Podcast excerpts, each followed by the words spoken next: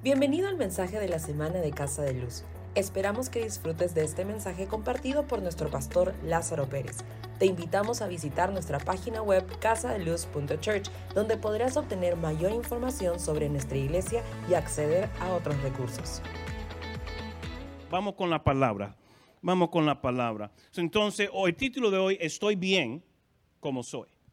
Estoy bien como soy.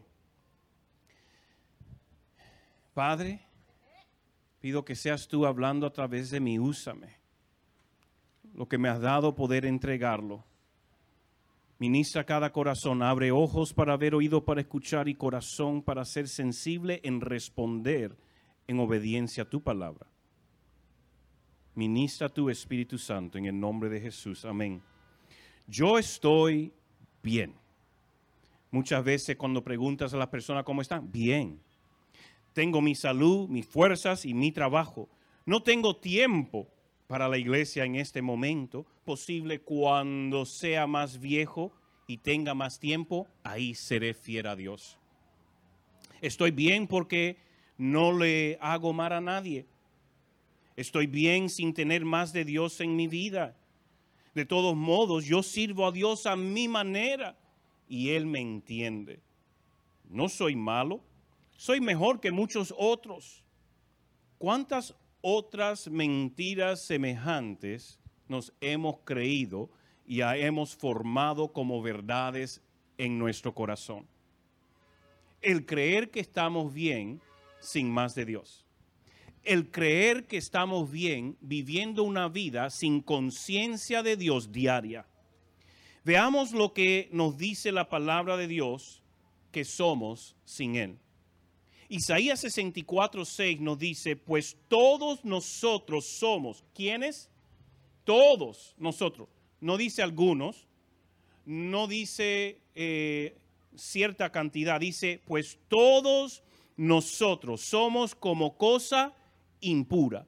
Todas nuestras justicias que significa todo obra buena en nuestros ojos, como trapo de inmundicia. Todos nosotros caímos como las hojas y vuestras maldades nos llevaron como el viento. Romanos 3:10 dice, como está escrito, no hay justo ni aún uno. Romanos 3:23 dice, por cuanto todos pecaron y están destituidos de la gloria de Dios. Esa es la condición del ser humano sin Dios en su vida. Siendo esta la verdad de nuestra condición, todos necesitamos de Dios. Diga conmigo, yo necesito a Dios. Nadie es exento. El, el solo pensar que estamos bien sin realmente tener una relación íntima con Dios es un simple engaño. Dígale a tu vecino, no te dejes engañar.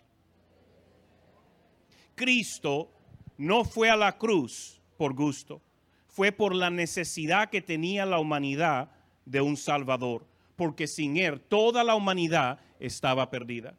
Ninguno de nosotros podíamos adquirir salvación sin su gracia. Una de las cosas más peligrosas para el ser humano es la comodidad el sentirse satisfecho, sentirse seguro, sentirse lleno. Esto te abre eh, al gran peligro de creerte autosuficiente y que no necesitas a Dios en tu vida. El sentirte también que estás tan ocupado y tan necesitado que solo tú puedes resolver ese problema que hay una carga laboral o una carga financiera que te lleva a estar atado por trabajo y enfocado en el trabajo tanto porque yo puedo ser mayor proveedor que Dios en mi vida. el, el enfoque va hacia el trabajo en vez de Dios ser primero.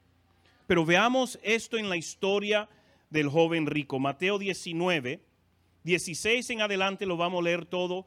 A ver, enséñame su Biblia. ¿Dónde está? Enséñeme en su Biblia, pónganmelo en alto. Sabe que soldado sin armas es un soldado muerto, ¿verdad? la mejor inversión de toda su vida es invertir en una Biblia física. La mejor inversión. Para el servicio de resurrección, traigan su Biblia. Tráiganla. Muy importante. Si necesitan Biblia dentro de su presupuesto, el presupuesto que usted tenga, vaya a la librería y diga, yo necesito una Biblia dentro de este presupuesto. Y de alguna forma vemos de conseguirle dentro del presupuesto que usted pueda. Ahora, no hay Biblia a sol.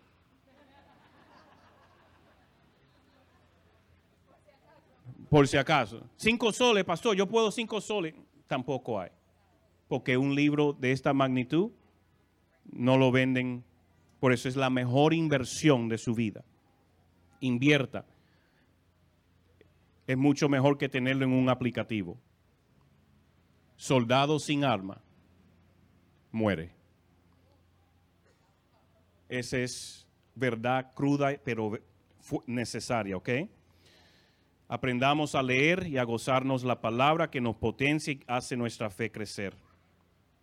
Entonces, la historia de el joven rico, si no tiene su Biblia, lo vamos a poner en los versículos en la pantalla, pero tenga su Biblia, así usted puede subrayar. Entonces se acercó uno y le dijo, maestro bueno, ¿qué bien haré para tener la vida eterna?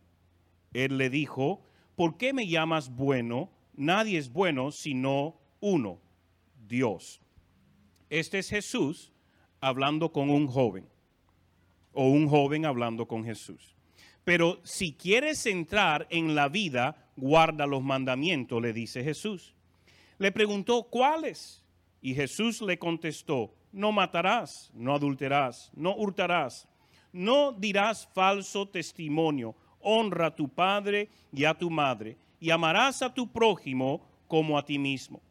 El joven le dijo, todo esto lo he guardado desde, desde mi juventud. ¿Qué más me falta? Jesús le dijo, si quieres ser perfecto, anda, vende lo que tienes y dalo a los pobres, y tendrás tesoro en el cielo y ven, sígueme. Al oír el joven esta palabra se fue triste, porque tenía muchas posesiones. Entonces Jesús dijo a sus discípulos, de cierto os digo que difícilmente entrará un rico en el reino de los cielos. Otra vez os digo que es más fácil pasar un camello por el ojo de una aguja que entrar un rico en el reino de Dios. Sus discípulos al oír esto se asombraron mucho y decían, ¿quién pues podrá ser salvo? Mirándolos Jesús les dijo, para los hombres esto es imposible, pero para Dios todo es posible. Si saltamos al verso 30, dice, pero muchos primeros serán últimos y los últimos primeros. Ser rico dentro del contexto de la historia no es solo las posesiones que tienes, sino el placer y la fe que pones en las posesiones que tienes. La autoconfianza, la autodependencia, pero aún más el nivel de autosuficiencia al que te lleva. En realidad estás idolatrando no solo la riqueza, sino a ti mismo. Toda persona que pone tanta confianza en sus propias habilidades, fuerzas y recursos ya está perdido. Esta está enterrado en la idolatría de su propia semejanza, adorando y autocorrección es horrible, ¿no? adorando y admirando por su propia fuerza y habilidades, admirado por sus propias fuerzas y habilidades. Creen que e, ese sentir es estar bien en la vida. Hasta hablan de Dios, hablan de Cristo, apacentando su conciencia, pero Dios conoce el corazón. Dios conoce tu corazón y con tus obras puedes engañar al hombre, pero jamás a Dios porque Dios juzga, escudriña el corazón. Y muchas personas que están luchando con esta autosuficiencia, autodependencia, y porque dicen, pero yo creo en Dios a mi manera.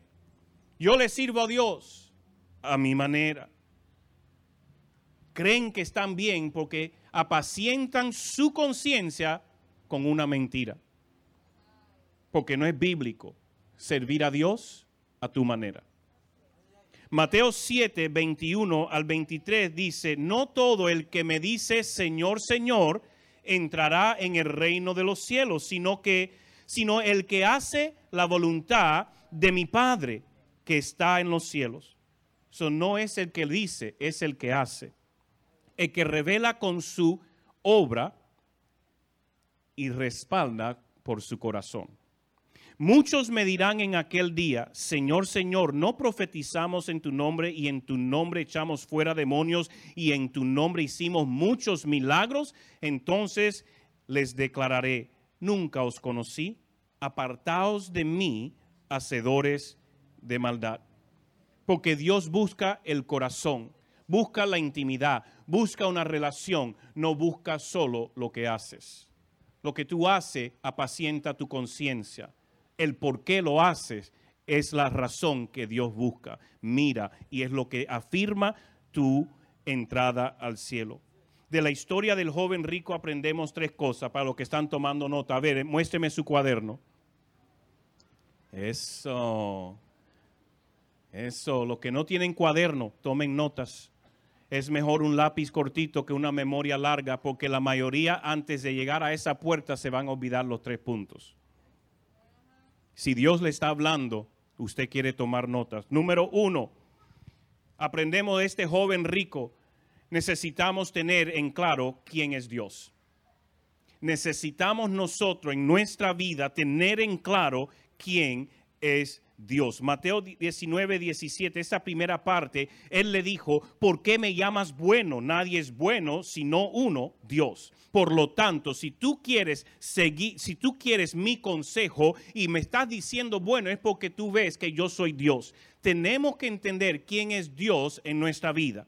Tenemos que entender, tener revelación de quién es Dios para mí. Pregúntale a tu vecino, ¿quién es Dios para ti? Piensa tú, ¿quién es Dios para ti? Si tú no tienes eso en claro, cualquier filosofía, cualquier presión del mundo, cualquier situación que afrentes es lo que te va a direccionar. Porque lo que tú mantienes delante de ti es lo que se engrandece. Pero cuando tú eres intencional en entender quién es Dios, el Todopoderoso, el gran yo soy, mi salvador, mi sanador, mi libertador, mi proveedor, el que me salva, el que me sana, el que me libra, el que me protege, mi castillo, mi torre fuerte, eres todo en todo para mí, nada me va a desviar. Me mantengo fuerte porque en cada situación que yo enfrente, Dios ya es la solución. Pero si no tengo una Biblia para que me afirme su palabra y su quién es para mí, me desvío porque soy debilucho. Hechos 17, 24 al 28, ¿quién es Dios? El Dios que hizo el mundo y todas las cosas que en él hay, siendo Señor del cielo y de la tierra, no habita en templos hechos de, por manos humanas, ni es honrado por manos de hombres como si necesitara eh, de algo, pues él es quien da a todos vida, aliento y todas las cosas. De una sangre ha hecho todo el linaje de los hombres para que habiten sobre la, toda la faz de la tierra y les ha prefijado el orden de los tiempos y los límites de su habitación para que busquen a Dios. ¿Para qué te ha dado vida? Para que le busques, para que le encuentres él no se esconde de nosotros. El que le busca, le hallará. Para que busquen a Dios, si en alguna manera palpando puedan hallarlo, aunque ciertamente no está lejos de cada uno de nosotros porque en Él vivimos, nos movemos y somos. Es solo por su gracia, es solo por su amor que usted está aquí en este lugar hoy. Es solo por su gracia, es solo por su amor que usted tiene un día más de vida. Cada día que usted se levanta es solo por su gracia, es solo por su amor y Él está queriendo que tú te encuentres con Él. Porque es un encuentro con Jesús que transforma, te marca y te transforma para siempre. Por eso Él nos dio esa palabra. Este año tenemos que ser intencionales. Quiero un encuentro con Dios. Quiero un encuentro con Jesús. Quiero un encuentro con su presencia. ¿Por qué? Porque si no tenemos un encuentro con Dios, lo que nos jala la atención ya nos venció. Problemas siempre va a haber pero cuando tenemos en claro quién es Dios en nuestra vida, problemas están ya derrotados bajo nuestros pies.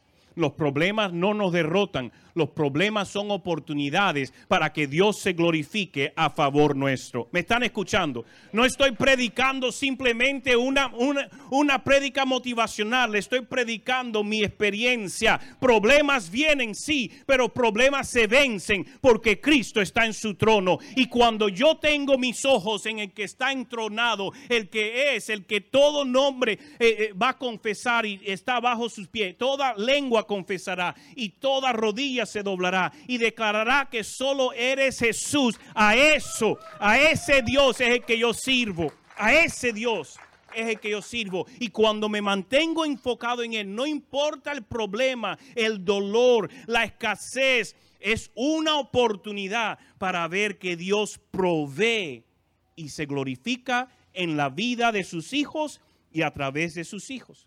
Entonces, hay que tener en claro quién es Dios. ¿Quién es Dios? Pregúntale a tu vecino, ¿quién es Dios para ti? No, no, no, pero no le diga así, ¿quién es Dios para ti? No, mírale a los ojos, mírale bien a los ojos y pregúntele, ¿quién es Dios para ti? Número dos. Número dos. Aprendemos del joven rico que no se trata de servir conforme a lo que nos conviene. No se trata de servir conforme a lo que nos conviene.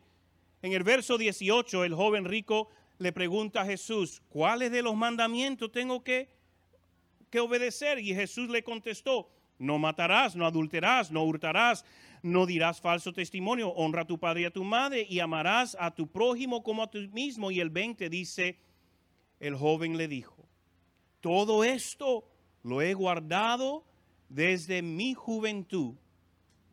El tipo dice, ¿y qué me falta? ¿Qué me falta? Un joven. Yo hago todas las cosas bien, todo lo que tú me has dicho, yo lo hago. Me encanta cuando personas están en una crisis, en un problema, vienen a los pastores pedir un consejo y dicen, yo sé, pastor, yo sé. Yo sé, pastor. Si tanto sabe, ¿para qué pediste cita? Yo sé, pastor. Entonces aplícalo, porque tu condición es evidencia de que no sabes. Entonces no es servir a Dios conforme a nuestra conveniencia. Jesús le dijo, haz esto, esto, esto. Todo eso yo lo hago. El verso 20 dice, todo esto lo hago, ¿qué más me falta? Mire, las cosas buenas que hacen muchas personas por el prójimo, muchas veces la motivación es su propio engrandecimiento. Yo hago bien al prójimo porque me hace a mí sentir bien. No porque realmente es en amor, no es porque realmente es algo de un espíritu de generosidad. Yo veo una necesidad y respondo a la necesidad y hago un bien más porque me hace sentir a mí bien en vez de hacerlo como acto de obediencia y honra a Dios. Hay personas que en la iglesia muchas veces pedimos recaudar una ofrenda para darle a alguien y ¿qué hacen? En vez de entregarle a la iglesia para entregarle a uno, van directo a la persona y dicen, mira, yo te doy esto de parte de mí y mi familia. Pero no lo entregaban a la iglesia porque querían que supieran quién lo entregó. Ahí ganó su, toda la recompensa que iba a tener al decirle, ay, gracias, eres una gran persona, cuánto valoro, qué grande, qué generoso. Eso llena el corazón, llena el pecho, llena el ego de la persona. Y esa es su única recompensa. Hacemos cosas muchas veces para elevarnos eh, a nosotros mismos con lo que hacemos por otros. Son buenas personas, entre comillas, personas, pero en realidad lo que buscan es el halago de otros que llena su ego, pero saben, eh, saben esconderlo bien detrás de falsa humildad, haciéndose sonar espiritual usando términos de la iglesia como Dios te quiere bendecir, hermano, toma. Dios me habló para que te pudiera bendecir cuando en su corazón lo único que quería era el halago de la persona. Y este joven rico, todo eso yo lo he hecho. Todo lo que tú dices, ya la, ya la hice. Ya está. ¿Qué más? ¿Habrá algo? ¿Habrá algo más que yo pueda hacer para mostrar o ganar? Porque él se pensaba que ya era. Y Jesús le mostró que no era así. Mateo 6:24 dice, ninguno puede servir a dos señores, porque odiará al uno y amará al otro, o estimará al uno y menospreciará al otro. Y dentro de este contexto estaba hablando acerca de riquezas, pero el principio es el mismo. Uno no puede adorar a dos dioses. O Dios es Dios en tu vida, o tú tienes otro Dios porque lo que tú le entregas, tu tiempo, tu talento, tu tesoro, en mayoría, ese es tu Dios. Gracias por su entusiasmo. No, no, no, ya es muy tarde. Déjense, dejen eso. Número tres. Número tres. Sé que hace calorcito, pero gloria a Dios por los ventiladores que está soplando un poquitito. ¿ah? Vamos a dar gracias por los ventiladores.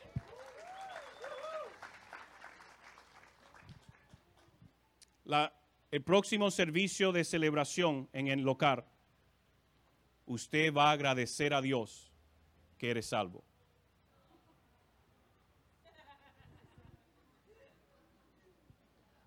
Porque si ese es el calor que se puede sentir en la tierra, usted no quiere enterarse que es el calor del infierno. So usted va a decir, Señor, yo quiero ser salvo, yo quiero ser salvo.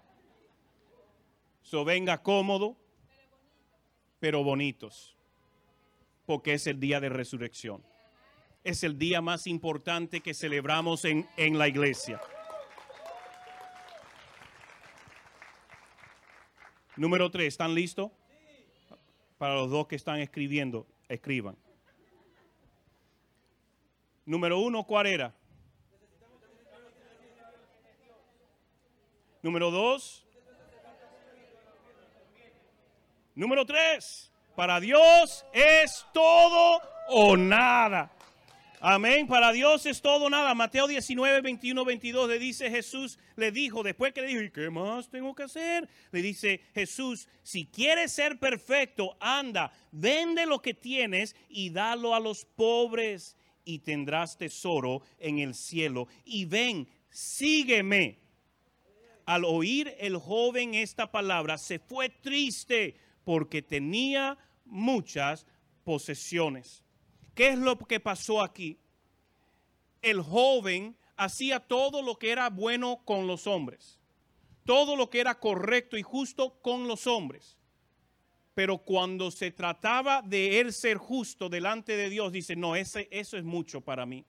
¿Cómo te voy a entregar lo que a mí me hace sentir realizado? Yo soy rico, para él era un orgullo de saber que él podía dar, bendecir, que él podía ser por su nombre, lo conocían y le saludaban siendo un jovencito y decían, hola señor Tar, hola señorita Tar. Se sentía realizado por lo que tenía y cuando Dios le dije, si tú realmente quieres ser perfecto, véndelo, entrégaselo a los pobres, dice, ay no. y no solamente véndelo, entrega a los pobres, sino sígueme. Jesús mismo, Dios mismo le dijo, valórame a mí, sígueme. Que yo sea el valor más grande de tu vida. Y al hacerle la, la oferta, decirle, entrégalo, anda, vende. El tipo en vez de decir, Dios me ha invitado, se fue triste. ¿Cuántos de nosotros cuando el pastor te llama a oración, cuando el pastor te da una oportunidad, te invita a un servicio de celebración, usted dice, pero hoy no me conviene? Hoy he apartado el día para irme a la playa con mi familia. Hoy tengo un cachuelito adicional que voy a sacarlo. Hoy pongo más dependencia en mi habilidad que honrar a Dios, que es mi proveedor. Te toca. El yo pedir que venga te insulta muchas veces. Porque muchos han adoptado la iglesia como un centro de distribución de narcóticos, de droga. ¿Cómo se llaman los drug dealers en español? Los narcotraficantes. yo me convierto en su narcotraficante espiritual.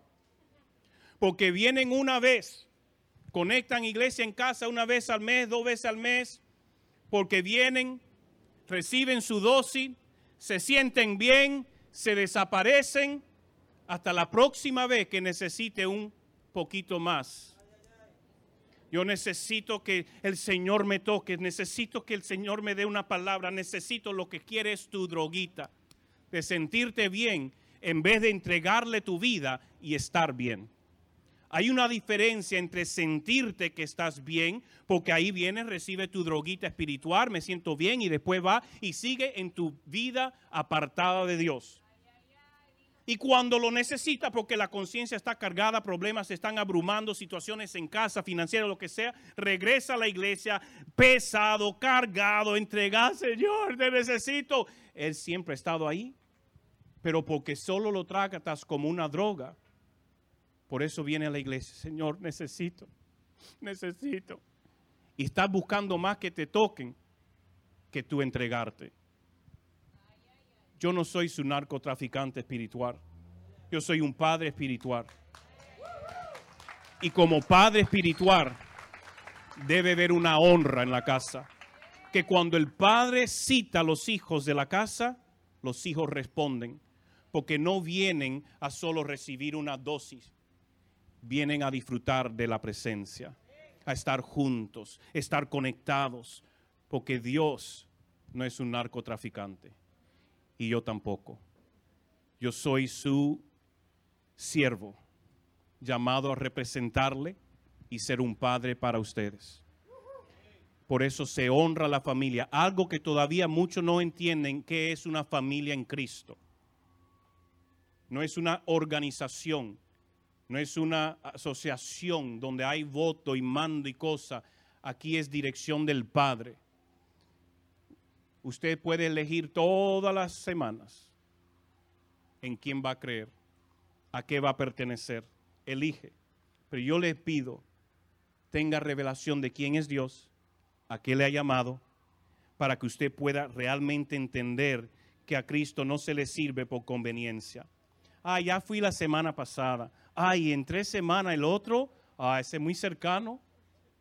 Ya, si ya, vi, ya vi, me hice el esfuerzo hasta, y ahora en San Juan. Ay, más lejos. No, hombre, no. Conveniencia te lleva a la perdición. Comodidad te lleva a perdición. ¿Qué pasa a una persona que ha estado en el gimnasio? Ha estado haciendo ejercicio. Empieza a sacar su coquito. Ahora se siente bien. Wow. Hasta camina con confianza. así como Josué.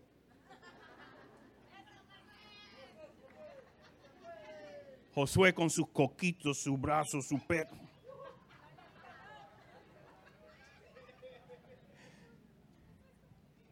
Y, y, uno se siente bien, pero ah, ya estoy bien. Estoy bien. ¿Y qué deja? Deja de ir al gimnasio. Deja de comer bien.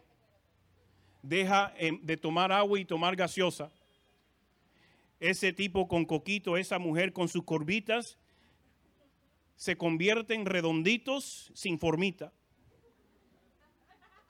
Rapidito. Porque cuando uno se pone cómodo, se descuida. Comodidad traerá descuido. Usted nunca puede estar cómodo en su caminar con Cristo. Hay que romperle el conformismo. Hay que decir, sí, Señor, para ti es todo o nada, porque para Dios es así, es todo o nada. Si tu rendimiento a Dios es condicionar a algo o a alguien que, que puedas retener en tu vida, eso es señal de idolatría. Señor, yo te sirviera si no fuera por esto. Señor, yo te sirviera si no fuera por esto. Este, si fuera por esto, es idolatría. Porque estás escogiendo el esto sobre Dios. Y servir a Dios no es simplemente si sirve como mujer. Mira qué lindo están los sugieres, todos como pollitos amarillitos, así las mujeres, los hombres. Pónganse de pie los sugieres. Vamos a dar un aplauso a los sugieres. Miren, miren, miren, miren, miren. Les celebramos. Usted sabe lo que hacen estas personas. Llegan a las seis de la mañana, seis y media de la mañana para ayudar a limpiar, acomodar, a, a, acomodar, a, limpiar baños, a preparar las cosas. ¿Y, dónde están los que, que, cargan el camión a las seis y media de la mañana? ¿Dónde están? Pónganse de pie. Demos un aplauso a esas personas también. Seis y media de la mañana cargando camión. El equipo de alabanza le tocó hoy. Gracias. Ya muy pronto no se va a tener que hacer eso.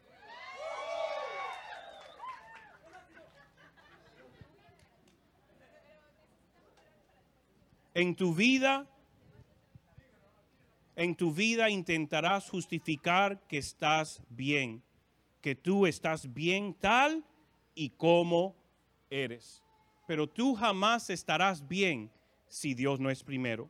Mateo 22, 37 dice, Jesús les dijo, amarás al Señor tu Dios con todo tu corazón, con toda tu alma y con toda tu mente significa si a Él le pertenece todo, nada ni nadie debe de mantener un algo que nos roba de tenerle primero. Si nos roba de tener a Dios primero, ya estamos idolatrando. Aquí no hay idólatras, ¿verdad? En este lado, porque aquí el lado está bien calladito. Gracias, voy a predicar por acá entonces. Eso. Aleluya, yeah, yeah, yeah. Y allá hay barra. Voy por acá también entonces. Eso. Eso, voy a predicar por... Ah, por aquí también hay barra. Vamos a predicar por acá. Si usted no tiene emoción por la palabra de Dios, pero pastor, es que no me conviene esta palabra. Pastor, esta palabra me está friccionando. El problema hoy en día es que personas quieren iglesia donde el pastor solo le pasa la mano y le hace sentir bien para mantener esa conciencia apacentada, pero con un espíritu engañado. El vivir en idolatría yéndose al infierno en vez de decir, pastor, dime la verdad, predícame con la verdad, rétame con la verdad, predícame la palabra de Dios, no la que me conviene, sino la que necesito, porque esa es la palabra que transforma. Dios está buscando hombres y mujeres que tengan un encuentro con Él para que puedan llevar un encuentro a su área de misiones, su trabajo, su colegio, la universidad, en el mercado. Ese es su campo misionero. Pero mientras usted está idolatrando, usted nunca se va a preocupar por alcanzar uno más y por tener un encuentro con Dios. Es hora de que como iglesia podamos decir, Señor, para ti es todo o es nada.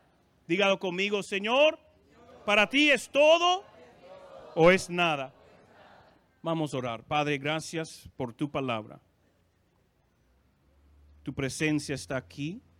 Y yo pido que seas tú el que está ministrando a cada corazón.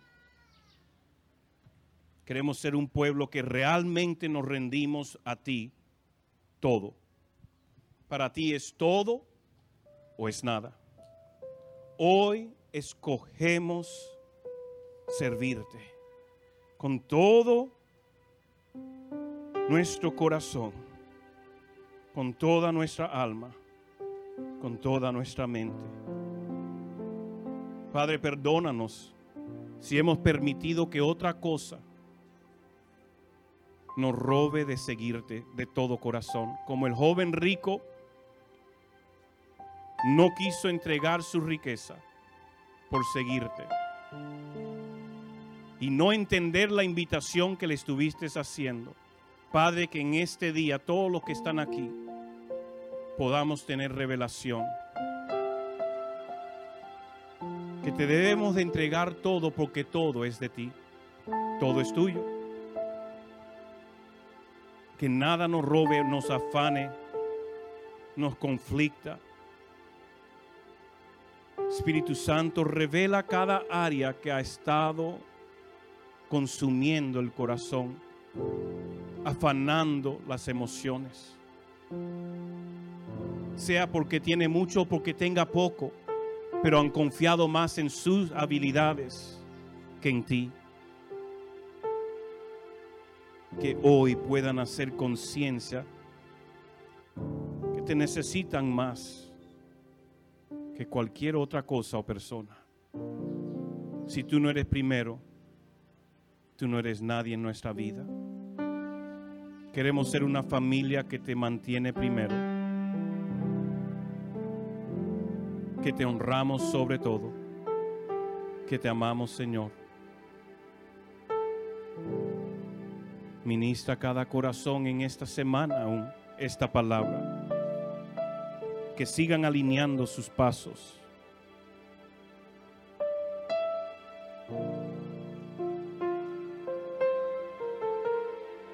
A lo mejor usted ha identificado cierta, cierto nivel de autosuficiencia, independencia de Dios. Usted se siente que la carga la tienes que llevar tú porque si no, ¿quién lo va a resolver? Si tú no trabajas ese segundo trabajo, esas 15 horas al día, ¿cómo vas a poder comer? Y te cargas creyendo que la, la, la responsabilidad, la carga de ese peso es tuyo te hace difícil confiar a Dios, yo quiero orar por ti. Usted identificado un poco con el joven rico, que Dios le ha hecho la invitación a seguirle y usted le condiciona, no, ahí no puedo. ¿Ha habido alguien que te ha retenido o algo que te ha retenido en entregarle todo? Si usted ha identificado con esa palabra, yo quiero orar por ti. Yo no voy a pedir que vengan hacia adelante, solo pido póngase de pie como acto de decir, Señor, aquí estoy. Yo me arrepiento de haber puesto cualquier cosa antes de ti. Sabe, gracias por su ser valientes. Gracias. Gracias. Que nada tome tu lugar en nuestra vida nada. Padre, nos arrepentimos delante de ti.